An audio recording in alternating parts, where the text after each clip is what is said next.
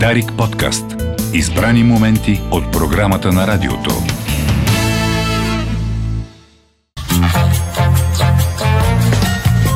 Анализирай това.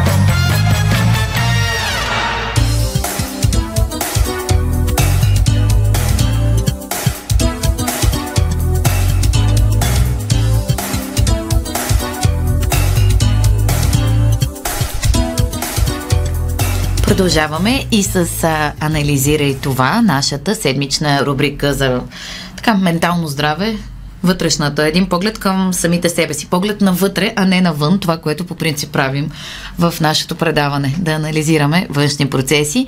При мен е Александра Петрова. Здравей, Алекс! Здравей, Мария! Добър ден на слушателите! Подготвила си ни много интересна тема, я, аз не ги подготвям. Те си идват сами с, с тебе си, хората, с да. които влизат в кабинета или пишат в и терапи, така че... Негативната да. страна на амбицията. Да. Как се реши, че сега е важно и актуално да говорим за това нещо. Аз имам своите наблюдения, но бих искала да чуя твоята Тя тази мотивация. тема присъства особено през а, така, последните години и е една тема, която чисто поведенчески и като нагласа ескалира в а, нашия свят, поради факта, че живеем бързо.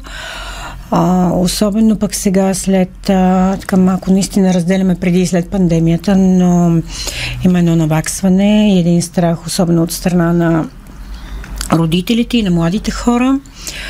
А, така че тази тема стои на дневен ред много отдавна. Постоянно се обсъжда по един и друг начин в кабинета, особено когато става въпрос за родители, деца и а, диагностичните процеси на и при младите се хора. струва, че след пандемията наистина нещо стана. Да. С, а, има някаква страшна фиксация върху това да сме успешни, това, че можем mm-hmm. да постигнем всичко, сякаш наистина поради това затваряне на хората и да аз самата, например, спортувам и чета разни неща за здравословен живот и така и съм залята с а, информация за всевъзможни програми, които постоянно ти говорят за това, че трябва да се превърнеш в една по-добра версия на себе си. Mm-hmm.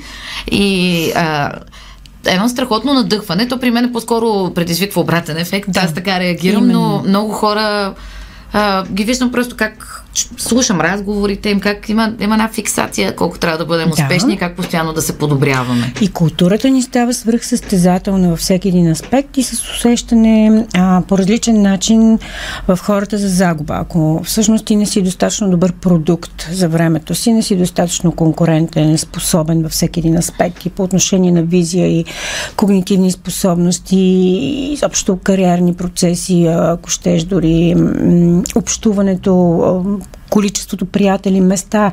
Всичко трябва да е на много високо ниво, за да си а, продукт, който да може много добре да се котира в съвременното общество. И за съжаление това започва от съвсем рано. Кога това възраст. се превръща в проблем? Точно за това ще говорим и мисля да тръгнем от там а, как се формира лека по лека амбицията, защото Всъщност ние сами по себе си вече не сме онази част от източното общество, която трябваше да възпитава ни скромни, а, така потиснати хора, които чакат някой да ги открие, да ги похвали и така с едно неудобство и а, сведен поглед а, отбягваха с а, така притеснение похвалата, че са амбициозни или успяващи. Пълноправни членове сме в, по менталитет и начин на мислене в немалка степен на тези общества, които са започнали да смятат и смятат амбицията за нещо много хубаво като, като процес. И затова много родители не усещат как амбицията се превръща в а, нещо много негативно и изяждащо децата им а в последствие и младите хора а, и генерално в житейския път на човек. Та, за това ще си говорим, като ще тръгнем първо от там а, как лека по лека се формира амбицията, кога прекрачва границите и какво се случва във всяка една възраст, за да може а, дали родителите, дали вече по-големите хора да разпознават тази симптоматика, защото всъщност те много хора, влизайки в кабинета или пишейки в терапи, те разпознават това, но а, разпознават страничните ефекти. За това ще говорим. Те да. са следствие, да говорим първо за... Да. Така че малко са родителите, които имат нещо против а, детето им да е амбициозно, да постига добри успехи, да е център на вниманието, да е лидер в детската, предучилищната, в училище и в крайна сметка пропускат много фактори. Защото а, амбицията се формира по много канали. Първо, ако започнем от самия родителски модел, много често в семейството има родители, които са сами по себе си успешни, амбициозни, справящи се, стриктни към външния си вид, стриктни към поведението си, изключително така подредени и активни навън. Тези модели, ако са работещи и детето също е емоционално, комуникативно, експресивно, много лесно ги улавя. И до тук нищо лошо, защото в крайна сметка е хубаво а, детето, което възпитаваме или младия човек да е пробиван и да, да успява, за да има добър начин на живот. Но кога а, това се превръща в самоцел? Да. А, след малко да. Да, до това ще стигнем.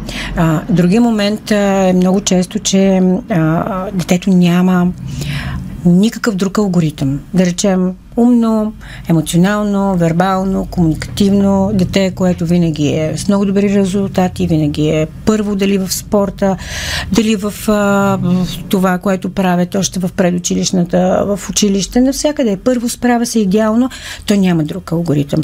Справенето с задачите е единствения процес, който в последствие става и може да стане много устойчива амбиция. Да не забравяме, че амбицията много често е компенсаторен механизъм. А, когато едно дете, да речем, не може да се свързва с родителите, защото те са прекалено социално изнесени, нямат време, нямат а, достатъчната родителска компетентност, без да са лоши родители, естествено. Не говорим за това.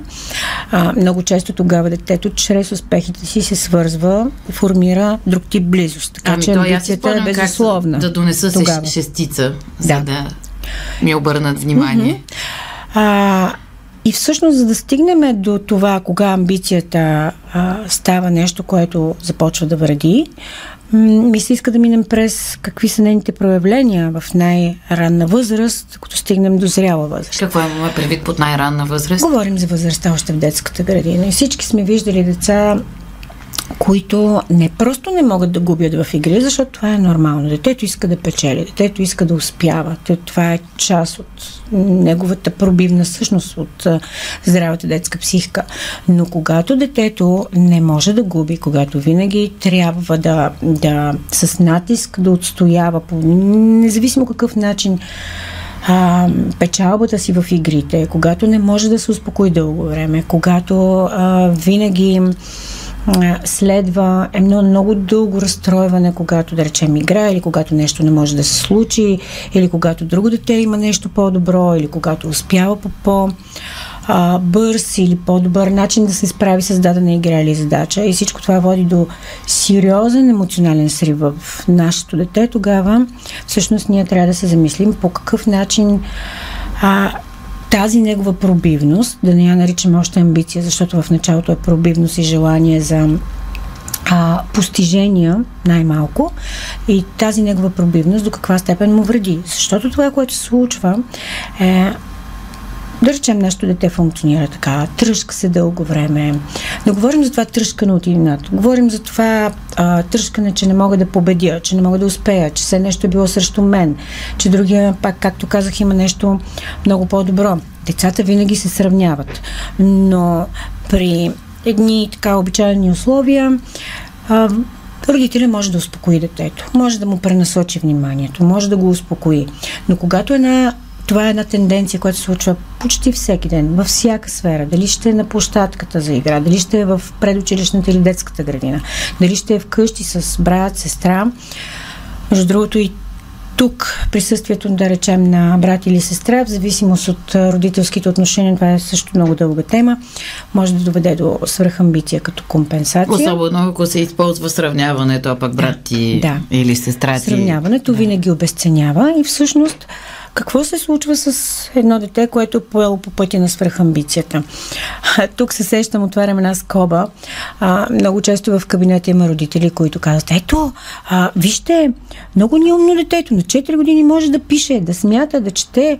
А, и те не осъзнават, че всъщност много често този процес който дори си има а, характерна, а, характерен термин, а, е показател, че детето или е прекалено когнитивно претоварено, с което се а, стига до комуникативни блокажи след това, или всъщност а, тази, не всъщност, но тази когнитивна претовареност а, и понякога хиперлексия, както се нарича, а, води до много големи осложнения по отношение на цялостното функциониране на детето.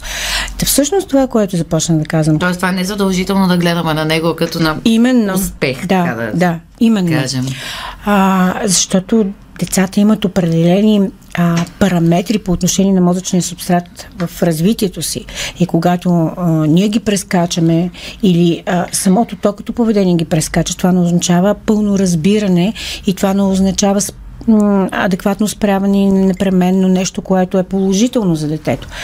А, така че какво се случва? Нервната система е претоварена, детето постоянно е в ситуация на стрес, от което лека по лека а, тази свръхпотребност за постижение води до а, идеята, че съответно детето е поощрявано. На детето му се радва. Това преминава и в следваща възраст.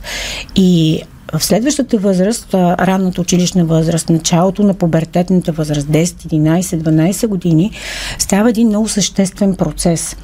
А, започват да отпадат невронни връзки, т.е. неврони, защото малките деца имат много невронни връзки, но малко невротрансмитери. И за това можем да речем малкото дете, което от много желание за победа се ядосва, все пак можем да го успокоим, можем да го пренасочим в някакъв момент, колкото и да ни е трудно. Но когато започва да се случва следващия процес, профилиране на мозъка с много невротрансмитери, много често а, се появява една свръх авторефлексия, и амбициозното дете вече станало амбициозно, защото ние знаем, особено в началната училищна възраст, когато все още има авторитет в, нали, в лицето на учителите и на възрастните, а, стриктните амбициозни деца стават и много старателни, стават много взискателни към себе си. Когато започне този процес на развитие в ранния пубертет, а, тази самокритичност ескалира в свръх а, самокритичност, ескалира в свръх сравнение и понякога достига до невротизъм. И това, което всъщност води родителите в кабинета или търсят съвет в и терапия, детето ми изведнъж започна да си скубе косата, да си гризе ногтите, а, да се а, има отказ от храна, не спи, прекалено е нервно, крещи, учи до късно, не можем,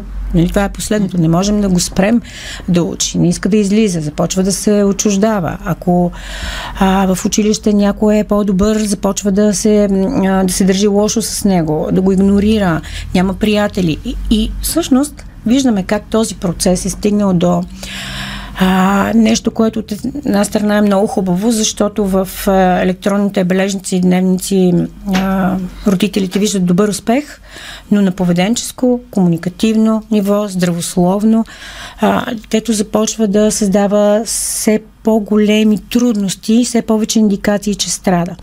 И когато говориш с такива деца, те сами по себе си са неспокойни, тревожни, независимо от добрия си успех и многото доказателства за справяне и независимо от факта, че много родители казват, ама всъщност ние не искаме само най-добрите оценки, не искаме само най-доброто поведение, но вече не можем да го или да я спрем. И в крайна сметка, ако това е което го прави щастлив или щастлива, то това е единственото, да, което. Само, че това да. не го прави щастливо. Това е в детето. нашите да. заблуди, защото все пак всеки иска детето му да е щастливо. Да.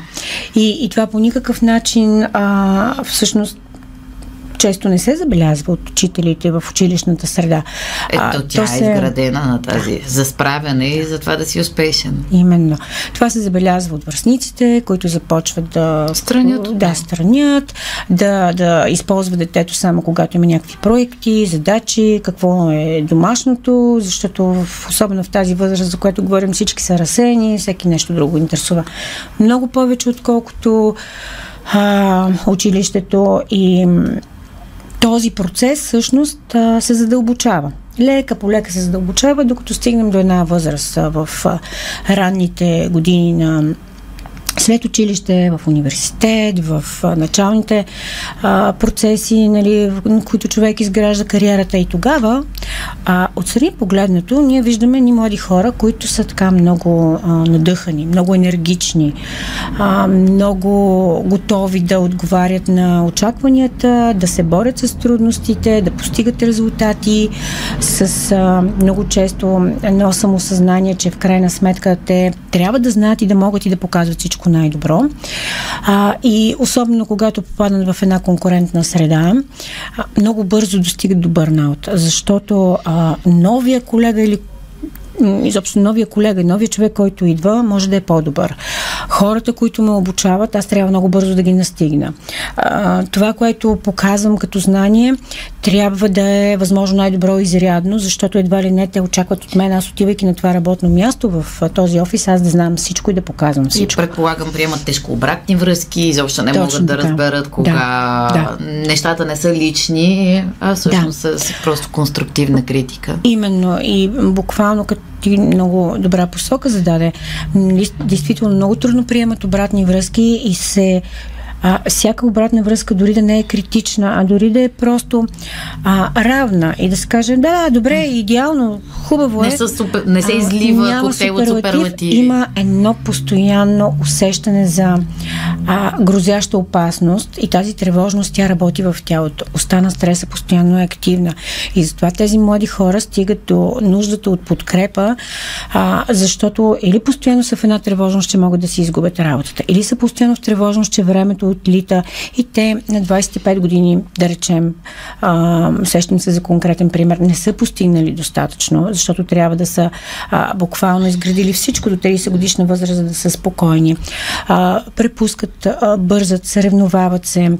А, всяко нещо може да не е достатъчно добро. А, всяка ситуация може да не е изпипана до край. И а, тази перманентна тревожност всъщност води до много психосоматични проблеми.